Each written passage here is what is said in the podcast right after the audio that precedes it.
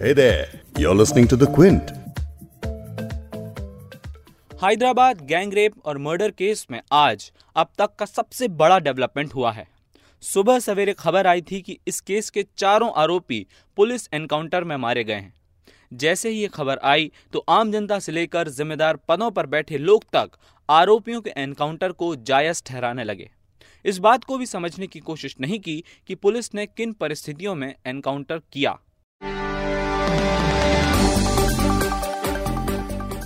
आरोपी और दोषी के फ़र्क को भुलाकर लोगों ने कहना शुरू कर दिया कि हैदराबाद की उस वेटनरी डॉक्टर की आत्मा को शांति मिल रही होगी। इस सब के बीच कुछ जिम्मेदार लोगों ने पुलिस की कार्रवाई पर भी सवाल उठाए। जिस तरह की थ्योरी पुलिस ने पेश की, उससे भी कई सवाल खड़े हुए कि गिरफ्त में होने के बावजूद ये आरोपी भागने की कोशिश कैसे कर पाए? और अगर भागे भी तो सारे के सारे आरोपियों को कैसे मार गिराया गया? एनकाउंटर को लेकर कई सवाल हैं, जिनके जवाब तेलंगाना पुलिस से मांगे जा रहे हैं। आप सुन रहे हैं द बिग स्टोरी पॉडकास्ट और मैं हूँ आपका होस्ट वैभव पलनीटकर। क्विंट हिंदी पर हम बिग स्टोरी पॉडकास्ट में एक बड़ी खबर आपके लिए लेकर आते हैं। हमारी कोशिश रहती है कि खबर का जायजा इस तरीके से लिया जाए कि आप खबर के हर पहलू से वाकिफ हो सकें। आज बिग स्टोरी में हम बात करेंगे हैदराबाद के वेटनरी महिला डॉक्टर के गैंगरेप और मर्डर केस में हुए एनकाउंटर के बारे में। सुबह सुबह पुलिस ने कैसे इस सनसनीखेज एनकाउंटर को अंजाम दिया? पुलिस के क्या दावे हैं? और देश भर से इस घटना पर क्या रिएक्शन सुनने को मिल रहे हैं? साथ ही आपको बताएँगे कि एनकाउंटर होने के बाद अब केस में आगे क्या होगा। इस पॉडकास्ट में आपको सुनाएँगे कि साइबराबाद के पुलिस कमिश्नर का इस पूरी वारदात पर क्या कहना है। आने के बाद ये लोग चारों इकट्ठा हुआ। इकट्ठा होने के बाद स्टोन से, लकड़ी से और शार्प ऑब्जेक्ट से उनको हमको अटैक करने स्टार्ट किया और हमारा जो पुल, दो पुलिस ऑफिसर से भी वेपन खींच लिया। केस में आरोपी के एनकाउंटर पर वेटनरी महिला डॉक्टर के परिवार वाले क्या कह रहे हैं? And I, I think this would be an example and nobody will even think of doing it. साथ ही बात करेंगे क्विंट के लीगल एडिटर वकाशा सचदेव से कि अब इस केस में आगे क्या हो सकता है। यहाँ पे इन्वेस्टिगेशन होना पड़ेगा कि ये मर्डर केस है बेसिकली और यहाँ पे इसको इन्वेस्टिगेट करना पड़ेगा। एक तो वो है। मैजिस्ट्रेट को इंक्वायरी करना पड़ेगा, इनको कोर्ट में जाके बोलना पड़ेगा कि हाँ ये हुआ है। वो ऐसे नहीं कर सकता कि हम बस अपना इंटरनल इंक्वायरी करके खत्म कर दे। नहीं कोर्ट और मैजिस्ट्रेट को इनका इन्वॉल्वमेंट होना पड़ेगा। पॉडकास्ट में लौटते हैं आज के टॉपिक पर। सबसे पहले आपको बताते हैं कि आज सुबह क्या हुआ। सुबह करीब साढ़े सात बजे खबर आई कि हैदराबाद रेप और मर्डर केस में शामिल चारों आरोपियों को पुलिस ने मुठभेड़ में मार गिराया है। तेलंगाना पुलिस का दावा है कि चारों आरोपियों ने पुलिस टीम पर हमला किया और दो जवानों के हथियार छीने और पुलिस कस्टडी से भागने की कोशिश की। इस दौरान पुलिस ने उनका पीछा किया और चारों आरोपियों को जवाबी कार्रवाई में मार गिराया। प्रेस कॉन्फ्रेंस में साइबराबाद के पुलिस कमिश्नर ने बताया कि पूरा वाक्य कैसे घटा। सुनिए उनको। चार तारीख को हम लोग इनका कस्टडी लिए गए। चार और पाँच उनको एग्जामिन करते हुए और इंट्रोगेशन करते हुए कैसे ऑफेंस हुआ कलेक्ट करने के बाद विक्टिम का सेल फ़ोन डाटा बैंक और उनका वॉच को रिकवर करने का ज़रूरत था। इनके लिए हम लोग, ये लोग बताए कि हम लोग जो ऑफेंस हुआ, बर्न किया, उसी के प्लेस में हम लोग रखे हैं। उसको हम लोग वहाँ पे हाई करके दिखाने के लिए पार्टी को यहाँ पे लेके आया। हमारा पुलिस पार्टी आज सुबह यहाँ पे 545 को आ गए। सो आने के बाद ये लोग चारों इकट्ठा हुआ। इकट्ठा होने के बाद स्टोन से लकड़ी से और शार्प ऑब्जेक्ट से उनको हमको अटैक करने स्टार्ट किया और हमारा जो पुल, दो पुलिस ऑफिसर से भी वेपन्स खींच लिया। तो हमारा ऑफिसर्स बहुत रिस्ट्रेंट करते हुए उनको सरेंडर करने के लिए बताया बट वो लोग सरेंडर नहीं किया हमारे ऊपर फायरिंग भी किया अटैक भी करे करे। सो बाद में हमारे लोग भी वो फायरिंग करना पड़ा। इन रिटेलेशन के बाद हम बाद में चेक करें तो फायरिंग स्टॉप होने के बाद चेक करें तो चार लोगों को चार लोग बुलेट इंजरीज इंजरीज के साथ मर गए थे। ये लोग, दो लोगों के पास हमारा वेपन्स भी दिखे। ए वन मोहम्मद के पास और ए फोर चिंतक, चिंतकुंटा से के पास हमारा दो वेपन्स मिले। आपको बता दें कि रेप और मर्डर की वारदात को 27 और 28 नवंबर की दरमियानी रात को अंजाम दिया गया।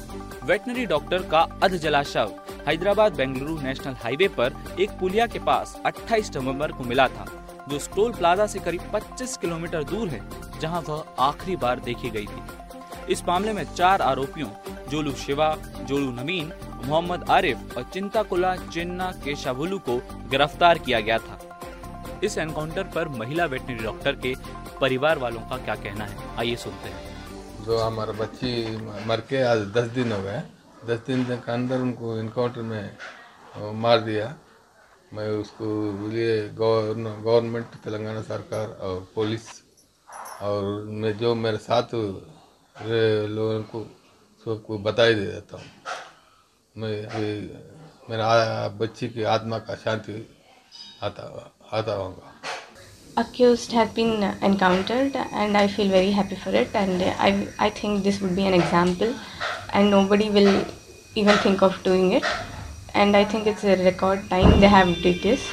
I would like to extend my thanks to each and every people who have supported us as well as uh, police, media and Telangana government and everyone. Police ने इस घटना को लेकर जो थ्योरी दी है उस पर सवाल खड़े होने लगे हैं खुद बीजेपी सांसद मेनका गांधी ने इस एनकाउंटर को गलत बताया है सुनिए उन्होंने इस एनकाउंटर की घटना पर क्या कहा बहुत जो भी हुआ है, बहुत भयानक हुआ है इस देश के लिए। क्योंकि आप कानून को अपने हाथ में नहीं ले सकते हैं। कानून में वैसे भी उनको फांसी मिलती। अगर आप उनसे पहले ही उनको बंदूकों से मार दोगे तो फिर फ़ायदा क्या है अदालत के, फ़ायदा क्या है पुलिस की, फ़ायदा क्या है कानून के? फिर तो आप बंदूक उठाओ जिसको भी मारना मारो। वैसे आपको बता दें कि मेनका गांधी कुछ उन चुनिंदा पॉलिटिशियंस में से थी, जिन्होंने पुलिस की कार्रवाई पर सवाल उठाए हैं। बाकी आम जनता को छोड़ भी दें तो ज़्यादातर जिम्मेदार पदों पर बैठे लोगों ने तेलंगाना पुलिस की कार्रवाई की जमकर तारीफ़ की है। तेलंगाना में तो आम जनता ने पुलिस पर फूल बरसाए, उन्हें मिठाई खिलाई वाह वाही में नारेबाजी की और उन्हें कंधे पर उठा लिया। सवाल उठता है कि क्या अब महिला वेटनरी डॉक्टर के गैंगरेप और मर्डर केस को क्लोज माना जाए? और क्या पुलिस के एनकाउंटर पर जो सवाल उठ रहे हैं, उनका क्या इस पर हम बात करते हैं क्विंट के लीगल एडिटर वकाशा सचदेव से।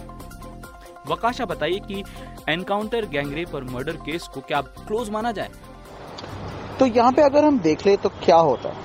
कोई केस को जब इन्वेस्टिगेशन है, पुलिस का इन्वेस्टिगेशन तभी खत्म होता है जब किसी को पकड़ा जाए और फिर चार्जशीट बन जाए केस ट्रायल तक चले जाए, या पुलिस एक क्लोजर रिपोर्ट फ़ाइल कर दे जिसमें वो कहते हैं कि हमें अभी तक किसने आ, कोई अक्यूज नहीं मिला है किसने किया हमें ये नहीं पता एविडेंस नहीं मिल रहा है हमें केस बंद करना पड़ेगा। यहाँ पे क्योंकि चार लोग मरे हैं जो आपके जो पुलिस के अक्यूज थे तो फिर यहाँ पे कैसे डिसाइड करे किया जाएगा कि ये इनोसेंट थे या गिल्टी थे? कोई इन्वेस्टिगेशन का जो एविडेंस है अभी तक सब सर्कमस्टांशियल एविडेंस था। अभी तक पता नहीं था कि इसमें क्या होने वाला है कैसे कि ट्रायल में क्या होने वाला है। तो अगर ऐसी सिचुएशन है तो यहाँ पे हमें एक चीज़ याद रखना पड़ेगा कि पुलिस बोलने वाले कि नहीं, अब क्लोजर रिपोर्ट ही फ़ाइल कर दो, हो गया खत्म। या वो बोल देंगे कि यही लोग किए थे तो ट्रायल को अबेट करने दो, ठीक है, तुम बोलोगे कि नॉर्मली की चार्जशीट फ़ाइल करके कर लो। तो कर भी लो तो पर यहाँ पे और कुछ नहीं सकता पर ये बिल्कुल गलत है। यहाँ पे इन्वेस्टिगेशन को जारी रहना पड़ेगा। यहाँ पे पता लगाना पड़ेगा कि क्या ये चार लोग ही थे। क्योंकि अगर अगर कोई भी एविडेंस है कि और भी चार लोग हो सकते थे, या कोई भी एक और आदमी हो सकता था इसमें, वो उसके बाद बिल्कुल इस केस को रीओपन करना पड़ेगा। इन्वेस्टिगेशन इसलिए बंद करने से पहले इसको चला चलते रहना जाना चाहिए तब तक पता हो जाए कि इन लोगों ने ही किया था। वकाशा ये भी बताइए कि एनकाउंटर को लेकर जो सवाल उठ रहे हैं उस पर आगे क्या कार्रवाई हो सकती है और सुप्रीम कोर्ट की इस पर जो गाइडलाइंस है वो क्या कहती है? सुप्रीम कोर्ट ने 2014 में एक जजमेंट दिया था इसके बारे में PUCL versus state of Maharashtra में जिसमें उन्होंने 16 गाइडलाइन दिए थे कि इन केसेस में ऐसे करना चाहिए।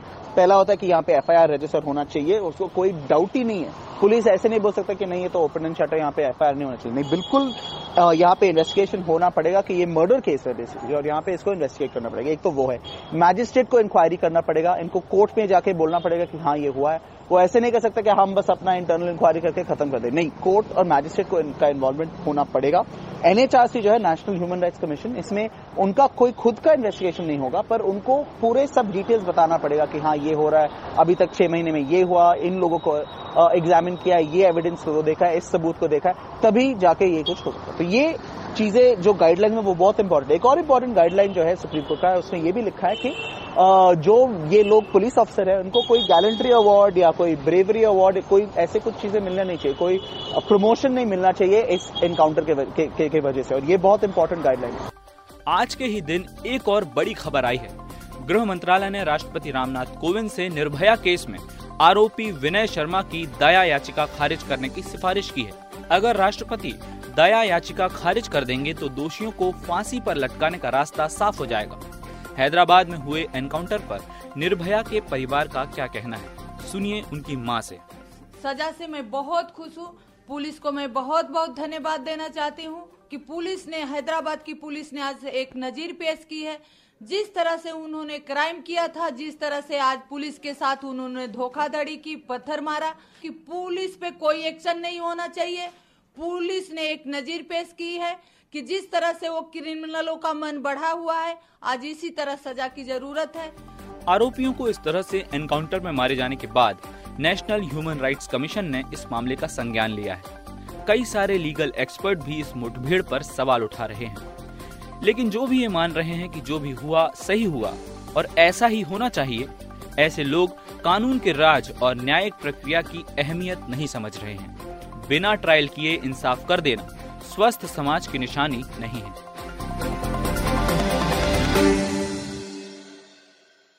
आज के बिग स्टोरी पॉडकास्ट में इतना ही। कल फिर मिलेंगे एक और नए मुद्दे के साथ। तब तक के लिए नमस्कार। आपको एक बात और बता दें कि बिग स्टोरी हिंदी आप क्विंट हिंदी की वेबसाइट पर तो सुन ही सकते हैं। इसके अलावा गूगल और एप्पल पॉडकास्ट, स्पॉटिफाई और जियो सावन पर भी सब्सक्राइब कर सकते हैं।